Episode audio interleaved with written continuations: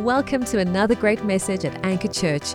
We pray this message will encourage, inspire, and transform your life. Our heart is to share the hope of Jesus with our city and nation. I want to start off by kind of shocking you with this statement God loves gangsters. and uh, if you imagine a gangster like this, a cross between Charles Ponzi.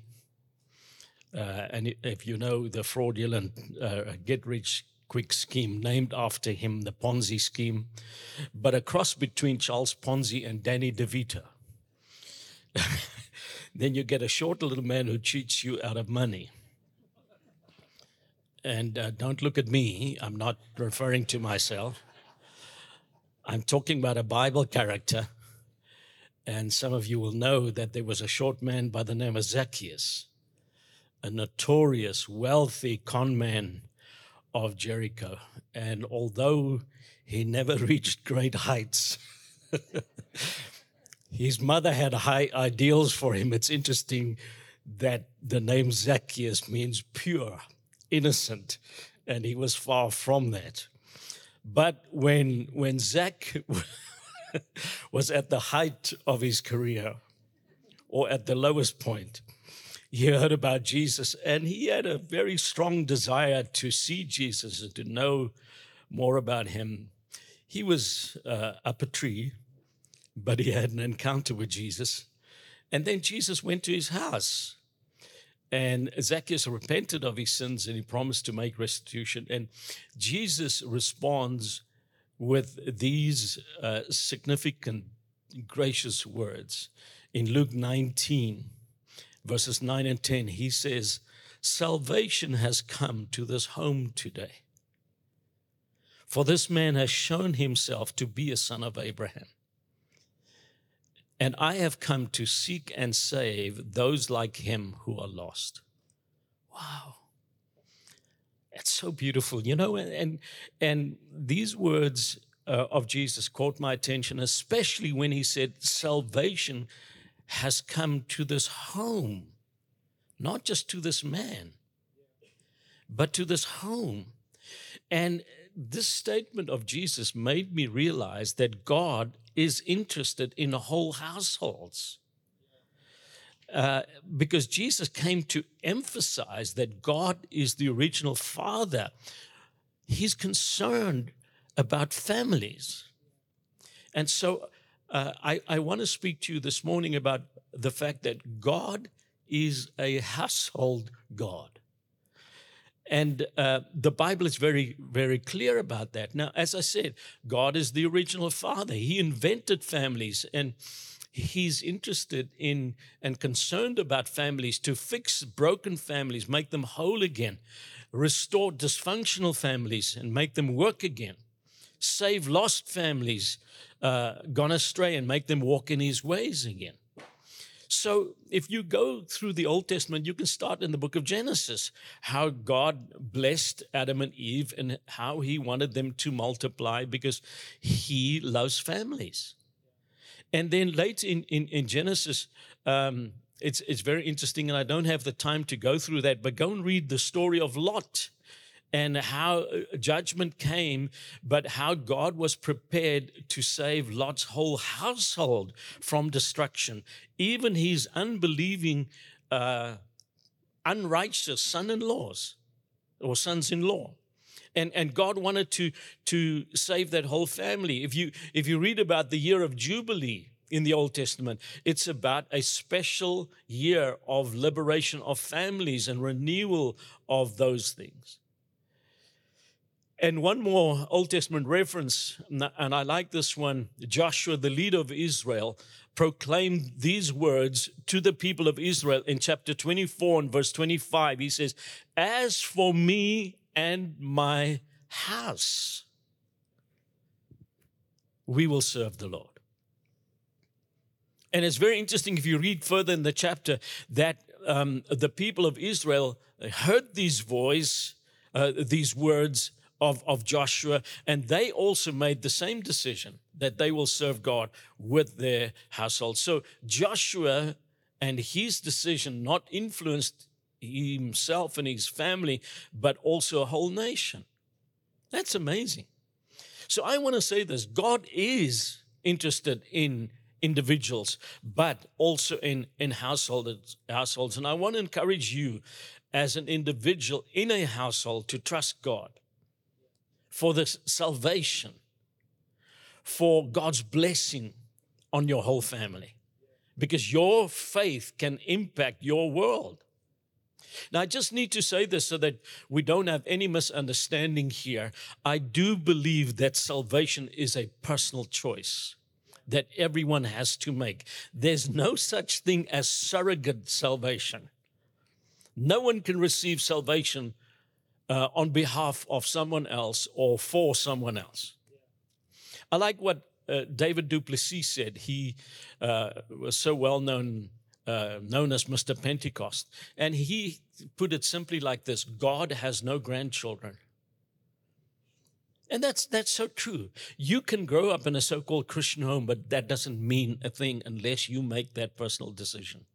So I, I don't want you to misunderstand this, but I want to say this. Sometimes just one person in a family, and quite often the one in charge of the family, can make a decision that could affect his or her whole family and their future because God looks favorably on such decisions. And I, I want to say this God will pursue even the uninterested and the unwilling family members. So if you're here today and, and maybe you're a single individual without any immediate family, God still cares for you in a very personal way, and you are part of God's greater household. If you are here you, and, and, and maybe you uh, were an adopted child without a blood connection with that adopted family. The good news is that God also cares about you and your extended family. And the beautiful thing is, we read in the New Testament that God adopted us. And if you are here as a maybe a single parent, a widow, maybe an orphan or a stranger, whatever it is, God will fight your cause because He's on your side. And He gives attention to those kind of individuals too. But what I want to do, I want to take us through the book of Acts because I want to use this particular book to show us how God is interested in saving whole families. And I want to focus on five families mentioned in the book of Acts and show you that there are promises in these scriptures that you can apply and uh, also stand on for your family. So let me introduce you to these individuals and their households and how God dealt with them. And the first individual is Cornelius, the army officer, and his household. And we read about them in, in Acts 10. Let me just read the first two verses and I'll uh, quote some other scriptures as we go along. It says, There was a certain man in Caesarea called Cornelius, a centurion of what was called the Italian regiment, a devout man, and one who feared God with all his household, who gave alms generously to the people and prayed to God always. So here is a, such a great example for us of how God will move mountains for somebody who has a hunger after God. He wasn't a believer yet, but he was earnest. He's described as being devout, as doing good things. Uh, but there, the odds were against him because, humanly speaking, I want to say this God had to go to a lot of trouble to get Cornelius and his family saved. Because what do we know about them? He was not a Jew, he was a Gentile. His, his uh, Latin name Cornelius and his rank as centurion, uh, uh, from that we can safely assume that he was, and it says he was from the Italian regiment, so they probably called him Capitano Cornelio. But here he is from, probably from noble Roman ancestry, but from a pagan, polytheistic, idolatrous religious background. But he had a hunger after the true God. And God saw that. And it probably got tired of all the idolatry and, and the accompanying immorality of, of that religion. And so I said to you before God loves gangsters, God also loves pagans. because God was going to pursue him. God loves heathens. That's good news. So he wasn't even a Christian. He was religious, he was sincere, but probably heard about the Messiah from the Jews. And then um, uh, what, what was amazing about him is that he served the poor by giving alms. He was uh, faithful in prayers, etc., etc. But God heard the prayers of a non Jewish unbeliever. Wow. How gracious is God? So one day, broad daylight, three o'clock in the afternoon, Cornelius was fasting and praying, and an angel appears to him, gives him a word, a word of knowledge about Peter. And the angel said, Send for this man. That's amazing how, how God will use people.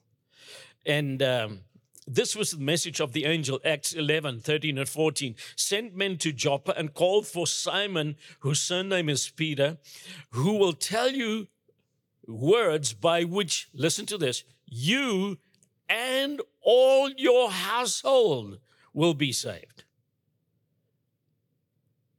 And how amazing is this? God tells him Peter's name, his surname. It, it gives him the exact address. Go and study that, that uh, chapter, and you'll see that he lived in uh, the leather worker's house, and the suburb was the seashore, and Joppa was, was the city, modern day Tel Aviv. So Cornelius was serious about God, and even some of the people under him feared God. Now, I want you to listen to this. Quite often in the Bible, in the New Testament, household was more than just family. And it says in chapter 10, verse 7 as soon as the angel was gone, Cornelius called two of his household servants and a devout soldier, one of his personal attendants. So Cornelius influenced his servants and his soldiers. And so a day later, God speaks to Peter at noon and gives Peter a, a, a very disturbing vision. And this vision had to appear to him three times because God somehow had to shock Peter. Remember, think about this. Peter comes from a Jewish background. Now, he was already kind of liberated because he stayed in the house of Simon the tanner. And um, it, a tanner was an unclean occupation dealt with animals that were not considered to be clean. But Peter still had a long way to go. Because here God shows him this vision of unclean animals coming down, and then God says to him, Slaughter and eat these animals. And for a Jew, that was an absolute no no. And God had to show him three times because the purpose of this vision was to persuade Peter that he should not consider the Gentiles unclean. And God had to shock him out of religious racism. God had to get him out of spiritual xenophobia because he, he didn't believe that Gentiles could become children of God. And uh, the amazing thing was that while uh, uh, God was giving him this, this vision at the gate, the messengers from Cornelius were waiting for him already. So Peter responds to the vision, and the Holy Spirit gave him that word of knowledge. He goes to, um, to Caesarea the next day, and it says this in Acts 10 and verse 24. The following day, they entered Caesarea. Now, Cornelius was waiting for them and had called together his relatives and close friends. That's his household. That was his sphere of, of influence. Preached the gospel to them, and they received it, and they were all baptized in the Holy Spirit. And as a result of that, they also got baptized in water. How amazing is this? And there's a tradition that's, that claims that, that Cornelius started a church in Caesarea. How true that is, I don't know. But let me again say, humanly speaking, God had to go to a lot of trouble. Why? Because somebody was hungry after him. And he got saved with his whole, whole household. God can do it again. God can do it for you. He's not a respecter of persons or of families. Here's a second individual and her household Lydia, the businesswoman, and her household. So I, I, I, love the fact that God doesn't just work with patriarchs, but with matriarchs. God can use you in your uh, household. Lydia was from a, a city called Thyatira in Asia Minor, and by occupation, she had a fabric shop, a clothes shop. And she specialized in purple cloths, which was very, very expensive, imported from her hometown. Uh, and, and those cloths were used to make Roman togas, and they were very popular among rich people. I cannot see if there's anybody wearing purple today, you consider to be royalty. Very interesting if you go in and study the, the facts around this. Um, to make the, um, the dye for those cloths, they had to take thousands of sea snails, crack the shells, remove the snails, and then uh, take a specific gland out of the snail, squeeze it, and then uh, leave it in the sun so that it could dye the fabrics. That's why it was so expensive. So here's a wealthy businesswoman. When we read about her, she had moved to Europe and she lives in the city of Philippi in Macedonia. And uh, with a house, you will see large enough to accommodate guests. So uh, uh, God sent Paul and his company to the city of Philippi, and they encountered Lydia when they held an, an open air meeting. And probably she was a, a, a devout Jew, uh, a, a devout proselyte of the Jewish religion because, again, she comes from a, a heathen background. In Acts 16, here from verse 13, we read uh, how Paul and his company, Silas and Timothy and Luke, uh, w- were at um, a place in the city where they prayed together and they found um, Lydia there. And then it says this uh, it, she's called a worshiper of God in verse 14. And in verse 15, it says, When she and the members of her household were baptized because they responded to Paul's message. Uh, she invited us to her home. If you consider me to be a believer in the Lord, she said, come and stay at my house. And she persuaded us. So, how amazing is this? Like Cornelius, the second household in the book of Acts, non Jewish and God reaches out to them, um, and how uh, uh, uh, she's changed from maybe somebody who feared God, who was fervent in prayer, who was well off and generous, but now she becomes a genuine believer in God. And it's said by many scholars that again her household included those who worked for her, maybe in a home, in a business, um, that she was running because it seems like it was home industry. She wasn't in um, in Fourways Mall or something like that. And how God did an amazing work.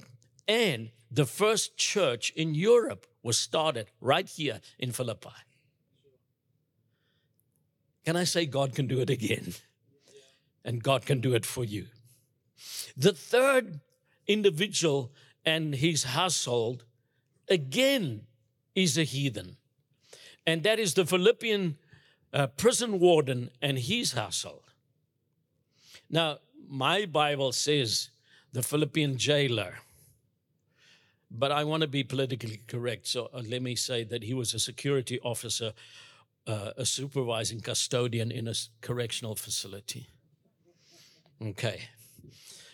But at that, that time, it was still a jail. Okay, we read about him in Acts 16, and it also happened in the city of, of Philippi. And we know the story how Paul and Silas were um, uh, put in prison. They were singing hymns and praying midnight, and the prisoners were listening. And then God came uh, with a great earthquake because uh, he was just tapping with his foot, I think, when Paul and Silas sang, so it caused an earthquake. And then it says the keeper of the, of the prison was um, obviously very, very scared and wanted to kill himself, but they said, Don't do yourself any harm. And this is what we read in verse 30. It says that he brought uh, Paul and Silas out and said, Sirs, what must I do to be saved? So they said, and listen to these words believe on the Lord Jesus Christ, and you will be saved, you and your household. Then they spoke the word of the Lord to him and to all who were in his house. And he took them the same hour of the night and washed their stripes, and immediately he and all his family were baptized. Now, when they had brought them into his house, he set food before them, and he rejoiced, having believed in God with all his household. I love the way God works. So it's interesting. Out of the the th- uh, three of the four households that became Christians mentioned in the book of Acts uh, were Gentiles, were heathen people. So God's grace is so amazing that He touches this. No, we don't know His name. We know that He lived in Philippi. Uh, this time He was He was. Um, not a God fearing man like Cornelius and, and Lydia, but he um, was moved by God. And then his whole family got born again and got baptized. I love that. In the middle of the night, they got baptized. That shows me that they were really um, believers who accepted everything that Paul and Silas preached to them. Now, as I said, the first church was started right here in Philippi. And this is just my imagination, but I think that that jailer became the church janitor because he was used to carrying keys around. So, okay, but again, God saved a whole household. Here's a, a fourth individual in his family Crispus. Let me call him Crispus the minister and his household because he was the, uh, the ruler of the synagogue. Acts 18, verses 7 and 8, it says that Paul departed from there, uh, probably from the synagogue, and entered the house of a certain man named Justus, one who worshiped God, whose house was next door to the synagogue. Then Crispus, the ruler of the synagogue, believed on the Lord with all his household. And many of the Corinthians hearing believed and were baptized. Something very interesting about this man. First of all, uh, he has a very interesting name, Crispus. In Latin, that name literally means crisp, fresh. So it would be right to call him Father Crispus or Daddy Cool. but he and his household got born again. Unlike the other person so far, he was a Jew, got born again, the ruler of the synagogue, and got born again where? In a home group. Wow. And that is where God touched him and his whole family, and is one of the few people uh, whom Paul personally baptized. So they took a bold stand uh, for Christ, him and his family. And we read further in um, the book of Acts that many of the Corinthians hearing believed and were baptized. And God had many people in that city, the scripture says. So again, God used that. Paul spent uh, a year and a half there and established a, a strong church in the city of Corinth. The last individual and family that I want to mention is Lois, the grandmother, and her household. So when we look at the book of Acts, there's no reference to this grandmother Lois, but I'll make the connection in a while. We don't uh, read the word household, but you'll see that it's implied. In Acts 16, we read about uh, Lois's daughter and her grandson. It says that Paul came to Derbe and to Lystra, and a disciple, obviously a disciple of Jesus, was there named Timothy, the son of a Jewish woman who was a believer but his father was a Greek. He, uh, it says he was well spoken of by the brethren. Now, it's interesting that maybe the father wasn't a believer because specifically he's mentioned as a Greek here. We don't know if he ever came uh, to be a believer, but his wife had a very strong faith in God. And so Eunice was her name and, and Lois. And here is what uh, we read about Timothy in 2 Timothy 3.15. It says, uh, you have been taught the Holy Scriptures from childhood. Who taught him? His mother and his grandmother. And so that is important. I, I want to say this you cannot believe for your children, but your faith can influence them. That's the important thing. I heard a, an, an, interesting story about four theologians who were having a debate about the best Bible translation. The first one said he loves the King James because of its poetic and dramatic and uh, expressive old style English.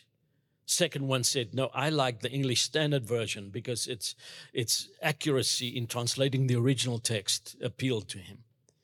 The third one said, No, I actually like the New Living Translation because it uses contemporary phrases and modern day idioms so that I can understand it. And the fourth theologian was quiet after a moment. He said, I personally prefer my mother's translation. And the other scholars could not hide their amusement, but he explained and he said, Yes, my mother did translate the scriptures. She translated each page of the Bible into life. And he says, that's probably the most convincing translation I've ever read. And this is what Timothy experienced in his mother and his grandmother. And no wonder Paul writes this in 2 Timothy 1 and verse 5. He says, I've been reminded of your sincere faith, Timothy, which first lived in your grandmother Lois and in your mother Eunice, and I am persuaded now lives in you also. So let me again say, your faith can be part of the legacy that you leave for your children. And God wants whole households to be saved.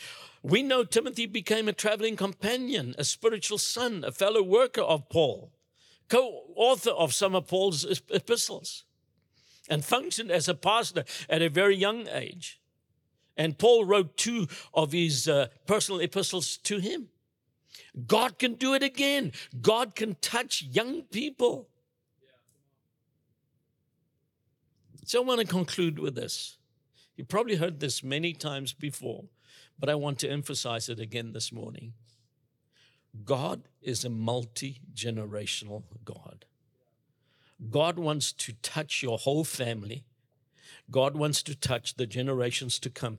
I like this scripture in Exodus 3:15 where God said to Moses, "Tell them the Israelites, the Lord your God, the God of your ancestors, the God of Abram, the God of Isaac, and the God of Jacob has sent me to you. This will be my name forever. It has always been my name, and it will be used throughout all generations. You can touch generations to come and influence your children and your children's children. I want you to realize that God once he gets hold of you, he has a foot in the door of your home. and you can open the door for your whole family.